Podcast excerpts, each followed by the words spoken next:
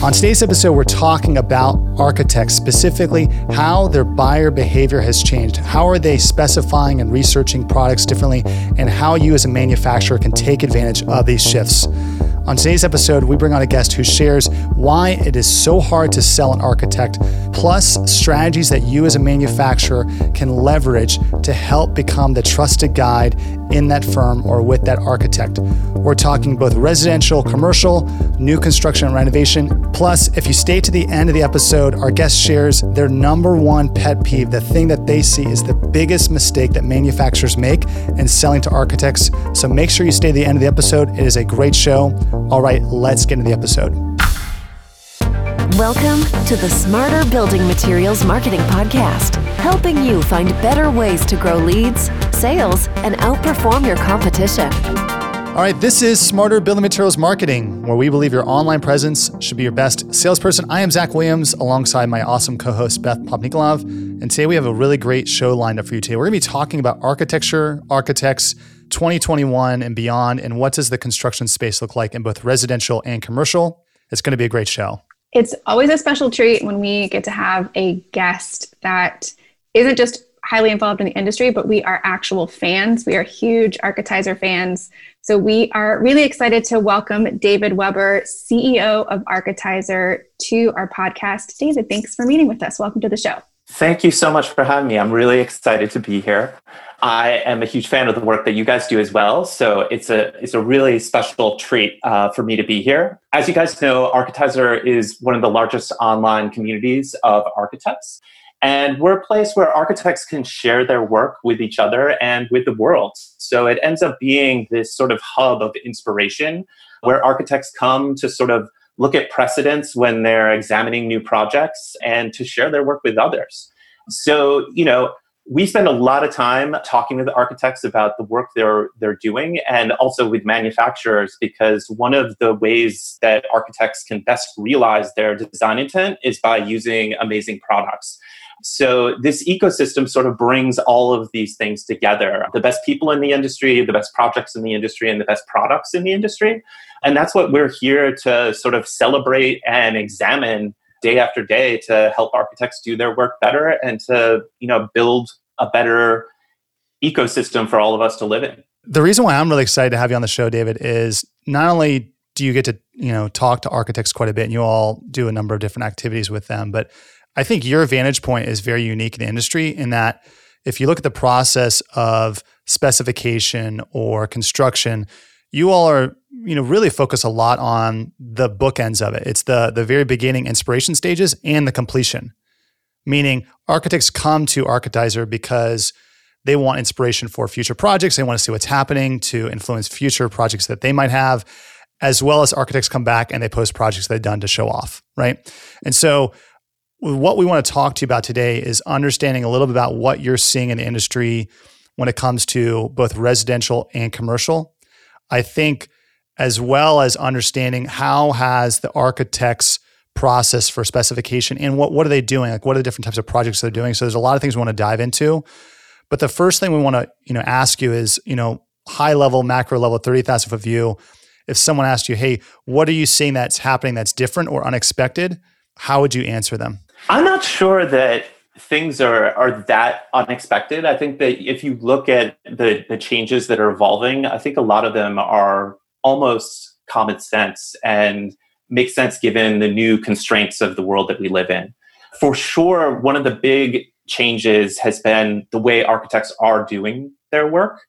They're no longer in offices. So, one of the big things that have changed over the last year is that there's a lot more digital collaboration, there's a lot more reliance on digital resources and digital tools because they're not in the office together. Architects no longer can pass a magazine around the office. They no longer have access to their in house product library. So they're relying a lot more on websites, digital resources, manufacturers' websites in order to do their work, and a lot more on digital collaboration tools to communicate with each other and to share work. No one can do a pinup the way they were before, you know, cover the wall with with all these photos, talk through it, mark things up with a red pen. All of that has to be done digitally. So I think that just as the world has moved forward in terms of digital medicine. This has been a huge step forward in digital collaboration, the adoption of BIM for the industry as a whole. I was so that's such good information, man. Yeah. Let's talk about residential and then let's talk about commercial.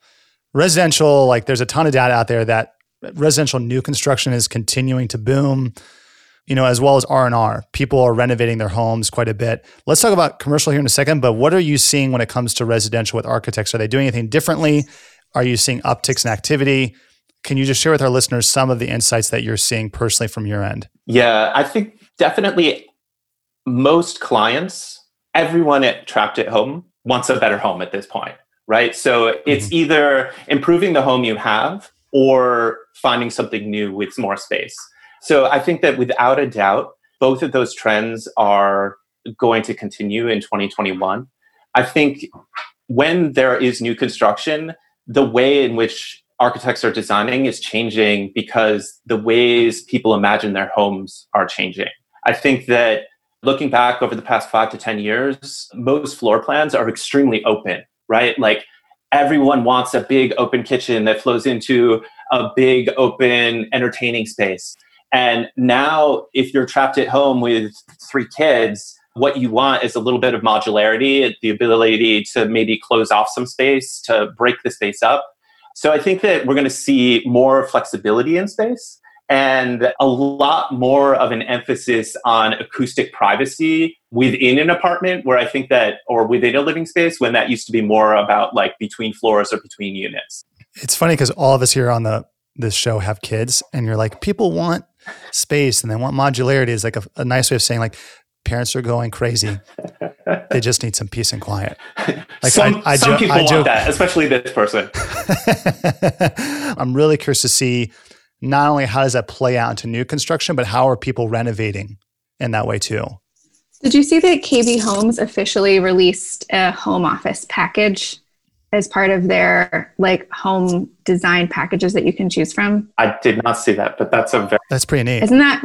I I find it like really inspiring and also really a little bit depressing that that says so significantly. Like if KB Homes at the scale that they do is saying this is the level of demand we're seeing for this many years into the future. That it's not like a flex space that was like a bonus room or a den or like maybe it's a library. It's like, no, this is a home office. Absolutely. I think that already even before the pandemic, more and more people are looking for ways to, you know, find passive income. Like, can they work without going into an office?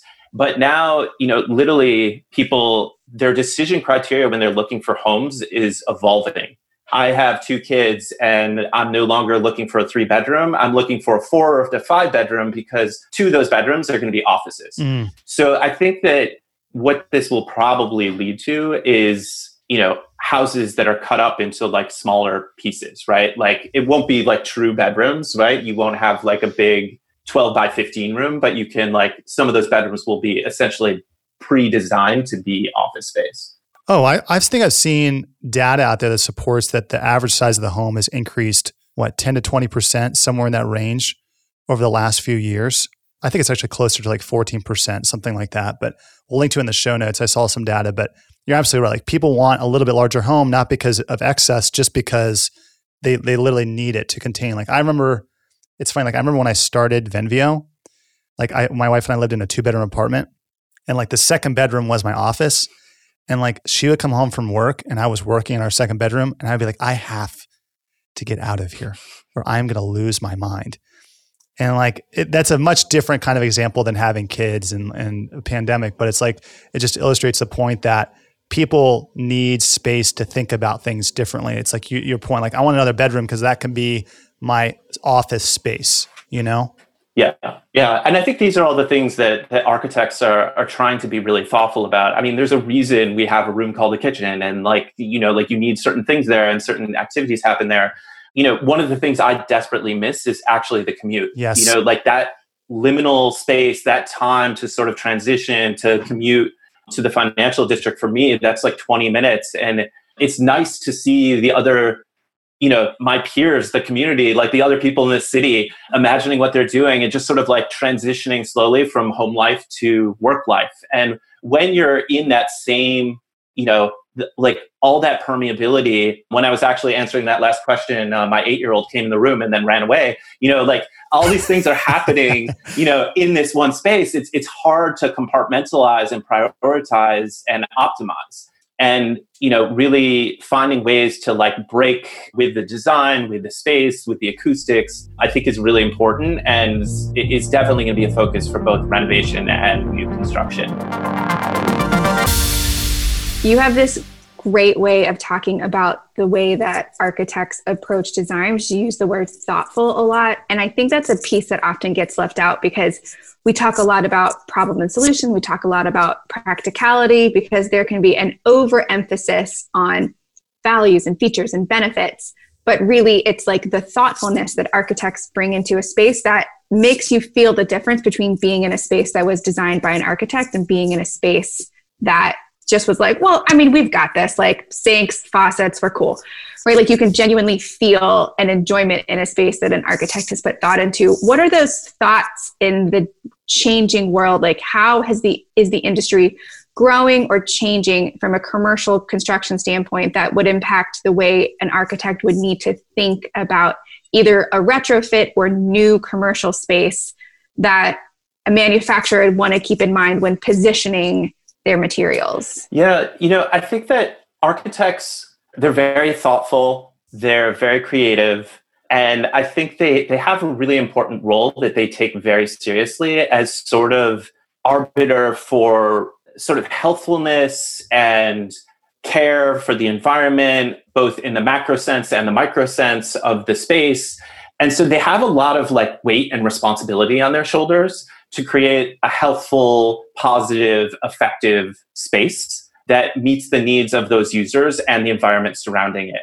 So I think that there's a lot manufacturers can do to help architects in that mindset and to give them the information they need to help create a successful space. I think when manufacturers position products, I think they really need to think about their products as part of a story.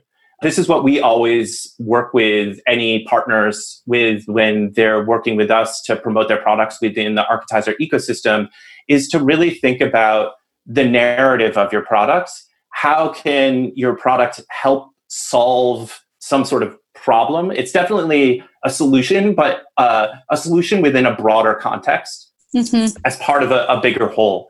And I think that context is something that you can never really lose sight of. And the most effective products, I think, for architects are products that present themselves within the context of a larger entity within the project. And I think that's part of what is successful about the Architizer ecosystem and linking products back to projects is you never lose sight of that context.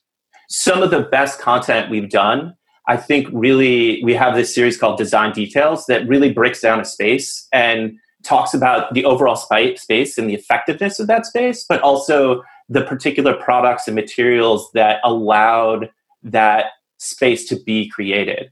And I think there are some manufacturers out there that do a great, great job of this. I think about like Zahner, like in their website. Mm. I mean, they definitely have a huge head start because their product is a facade product a lot of the time. They do big projects with big architects that are easy to photograph. And it's also very easy to see their product within the context of the built space.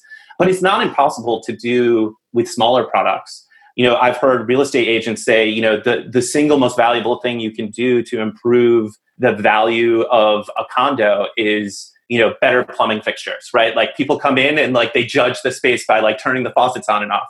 So i think that that narrative of you know what does this product do within the larger context of the project is really essential. What about industries commercial construction industries are you seeing particular industries increase or decrease in terms of specification, projects, that kind of thing? Are you seeing any kind of changes or shifts there? Because I know there's a lot of talk about, and you just talked about a little bit, like what's going to happen in the commercial office space. You know, we've seen firsthand like healthcare is going to continue to boom.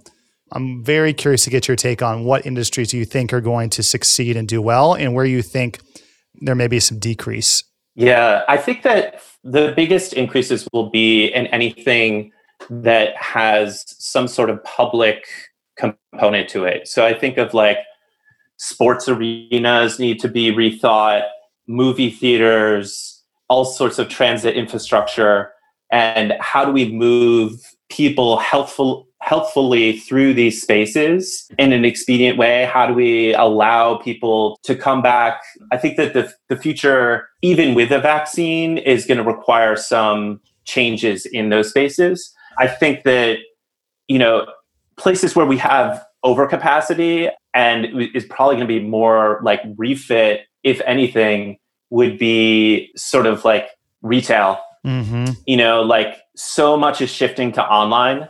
And again like that in-person experience is still like really important but i don't see people investing a lot in commercial retail. That is fascinating and terrifying as somebody who likes to still shop brick and mortar. I want to take one like a little left hand turn and come back to architizers bread and butter which is obviously extremely visually focused. You guys house millions and millions of product and project images. Really, project images is how I should say it, that feature products is probably more accurate. We know from our, the conversations we have with manufacturers regularly what a struggle photography can be. And I think we would just be remiss if, while we have your attention and your voice, if we didn't speak just a little bit about that before we let you go. So, if I'm a manufacturer, I'm struggling to get imagery, I'm struggling to get photography. I, you know, I'm in projects, I'm being spec like that's another conversation for another day. What strategies would you recommend, or even images? Like, if you can get these specific images, this is what architects look for. This is the converse. Even like how images are now being incorporated more heavily within the conversations they're having when specifying. What's like your hit list from an imagery strategy or shot list standpoint?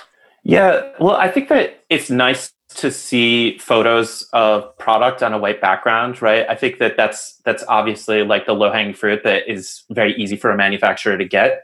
But I think in terms of the triggering the imagination of an architect or a designer, the best thing you can do is get shots of products in the wild, right? You want to see products in context. So if there's any opportunity to, you know, see your chandelier in the lobby of the hotel and to like get a photo of like people moving through it and past it, architects like love seeing context. Everything should come back to that context. The story you tell and the the story of the photo should really put a product in context because that's what's going to trigger the architect to understand more fully how the product can be used and sort of like take that piece and move it into another context more readily.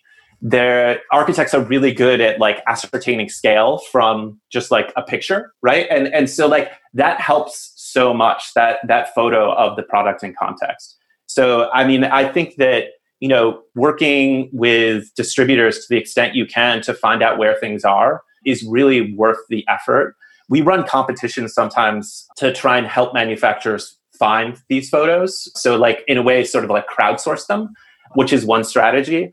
But I think anything that can be done to get photos of product in context is really extremely worthwhile. Love it. That's great. Thank you. Yeah. That's awesome. So, David, if you're talking to a manufacturer and they're asking you, hey, how do I market and sell more effectively to architects moving forward? I know people would say, well, you don't really sell to an architect. And I'm like, well, just go sit down for a moment because you kind of you kind of have to, you know? Yeah. You, you actually do have to sell them because the specification is really critical. What advice would you give them heading into this next year? What would you tell them? Hey, this is what you need to be thinking about. Yeah, yeah. I think that it's really hard. I mean, I don't get me wrong, it is really hard. And I'm super empathetic. Such a good response. It's such a good response. Tell, tell me why. because think- architects they're very pressed for time and the decisions they make are extremely high stakes. I don't know how to impress this more, but it's like they are judged by the decisions they make for a very brief period of time of designing for decades, right? Mm. Their client and other potential clients are going to be judging them for years and years and decades based on the performance of a building. So the stakes for specifying something could not be higher. In addition to the, the potential of earning new work, there's a huge amount of liability at stake for them, right? Like, yes, if, true. If that material fails and the standards weren't appropriate, like there's a huge exposure for the architect. So I think that this is part of what makes architects like extremely risk averse and why there's such a pervasive amount of you know sort of cut and pasting of specs within the industry um, and creates this situation where you know architects are only doing a few projects. The lead times are extremely long. So there's only few moments where you can get in there and get the right information to the right person at the right time. Those windows are very scarce right? Where you can shift a spec or provide the right information to shift a decision. So that's the world we all live in. And, and nothing is going to change that, I don't think, in the near term. So, how do you time that right? You know, like I think that's the big challenge. And watching manufacturers, I don't know, you can tell me if you you think this is right or not. I would say like the number one strategy is like a very reactive one of like, we're going to wait and see what gets specced and then try and cross spec it. We're going to buy big data mm-hmm. and like get in there and fight for the spec on the back end, right? Like before it's built, but after the specs are in, we're all going to fight. To me, that seems like a losing strategy for kind of everyone because you're like pushing down like the value by like fighting over price at the last minute. To me, the the optimal place to be is early, right? Like you want to get in there, help consult on the design, get your product like firmly entrenched in a way that it can't be cross-spec and that proactive moment is like extremely scarce. I would say that the the best strategies for that are really doubling down on your own marketing and your own website, as you guys say, because in a way, you just need to be extremely accessible at the moment the architect might have a question. If you know they're trying to figure out something about your product and it's really hard, you can imagine again how easy it is for them with the lack of time and the complexity in the universe for them to just push in a spec that they've used before. oh, like, I'll just try something else. Yeah. Yes, I'll just try can't, something I, I, can't waste yeah. my time on this. or this. I'll just use that one. Yeah. Yeah. I, I'll just go give it, get it from somebody who has it. Yeah. Yeah. I, you said so many things there, David, which I think are really important. And this is something I tell people all the time is that an architect has so much more to lose in trying your product than you have in selling your product to them. The risk that they have is tremendous. And so your questions about like, why don't you just try it? Like that's their reputation. That's their firm. Like that's their livelihood of trying a new product and specking something that they never have before. To your point, they're incredibly risk adverse because it's sometimes people's livelihood mm-hmm. as well as their lives, you know? It can't be understated like that asymmetry because I think, you know, like to the manufacturer, like it's a sale, but to the to the architect, it's permanent. Like they're like feeling that building and like the construction of that building and how that building is going to be used by people for like for decades, right? And so it is a hugely high stakes moment. And that is why having all the information readily available to them and responsive reps that can sort of talk people through it, I think those are two of the most important things.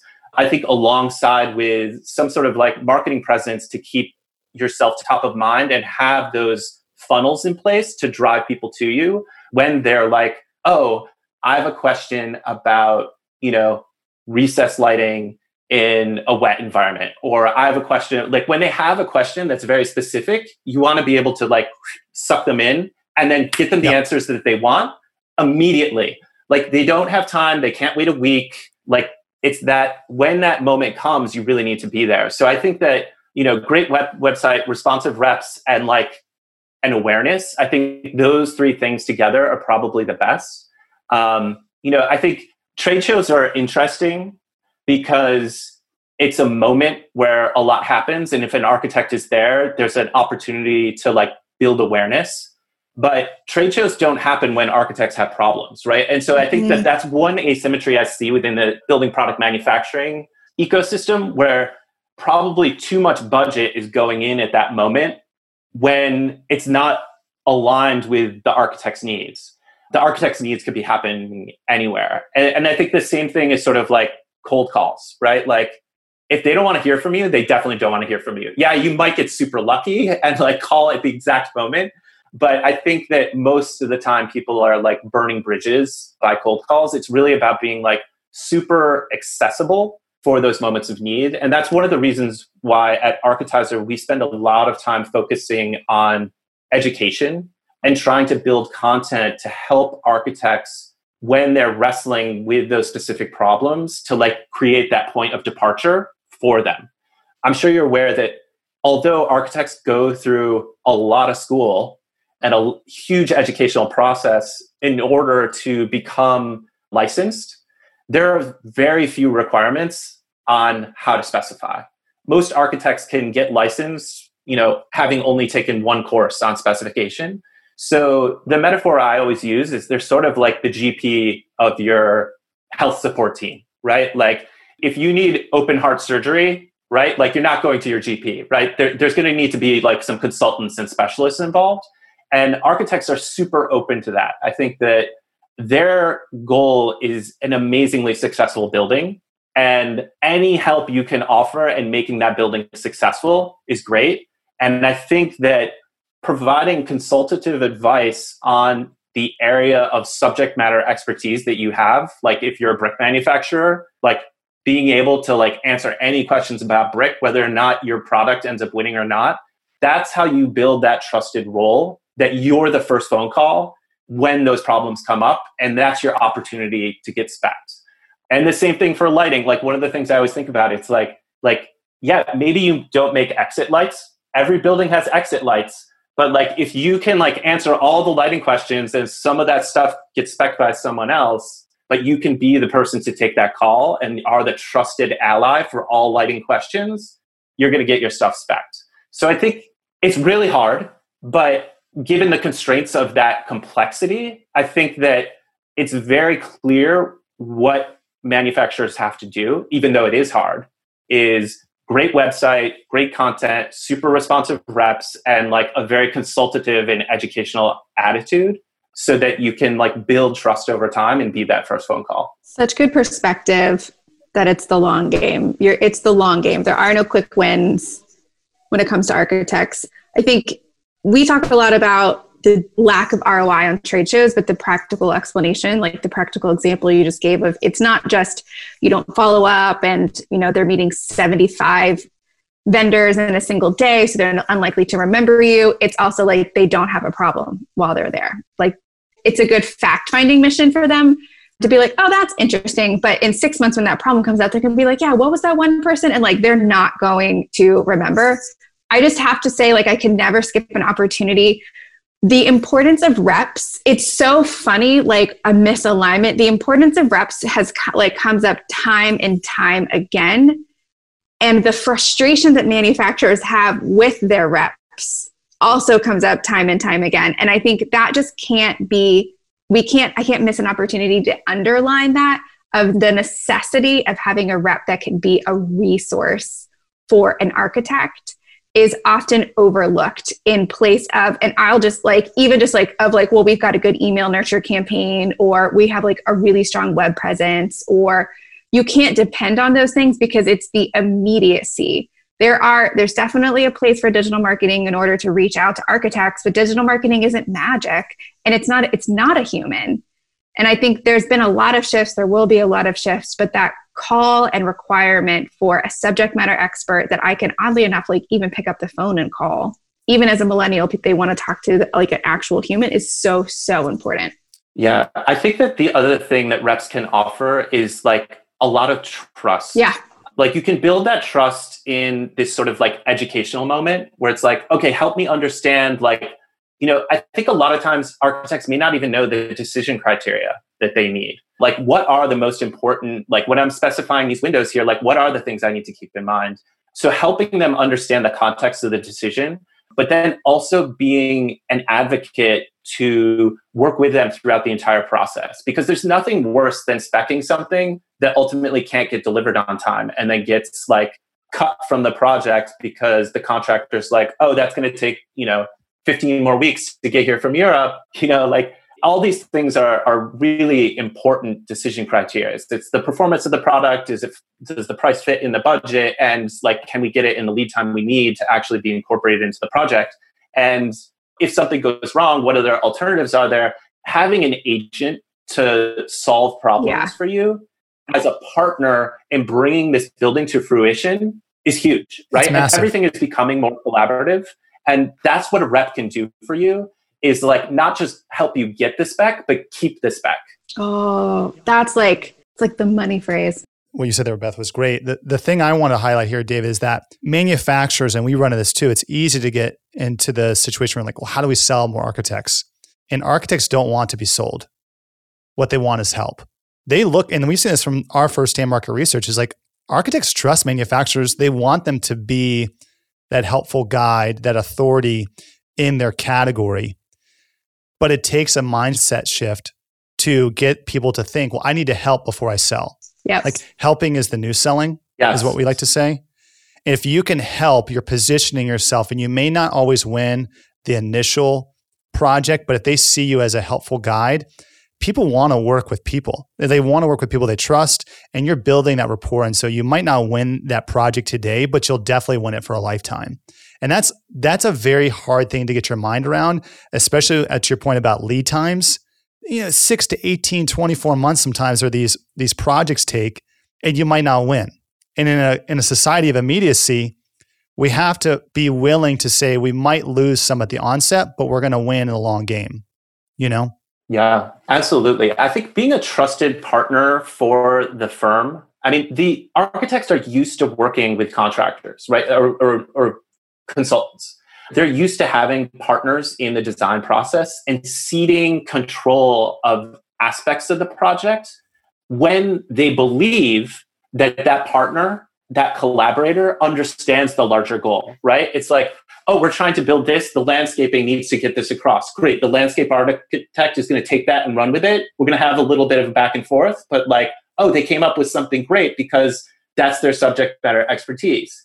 Same with the facade consultant. This is what we're trying to accomplish, right? Like, and they will cede that control. They're very willing to do that, especially because like it's not coming out of their budget, right? Like it's a very inexpensive way to build trust and basically an ongoing funnel because if you can solve all the facade problems for a firm, like every project they win, they're going to call you 1st mm-hmm. So I, I think that, you know, I don't know how I could be more helpful in uh, in in your evangelism. That helpful is the right attitude to to go into selling with, but I wholeheartedly agree with that.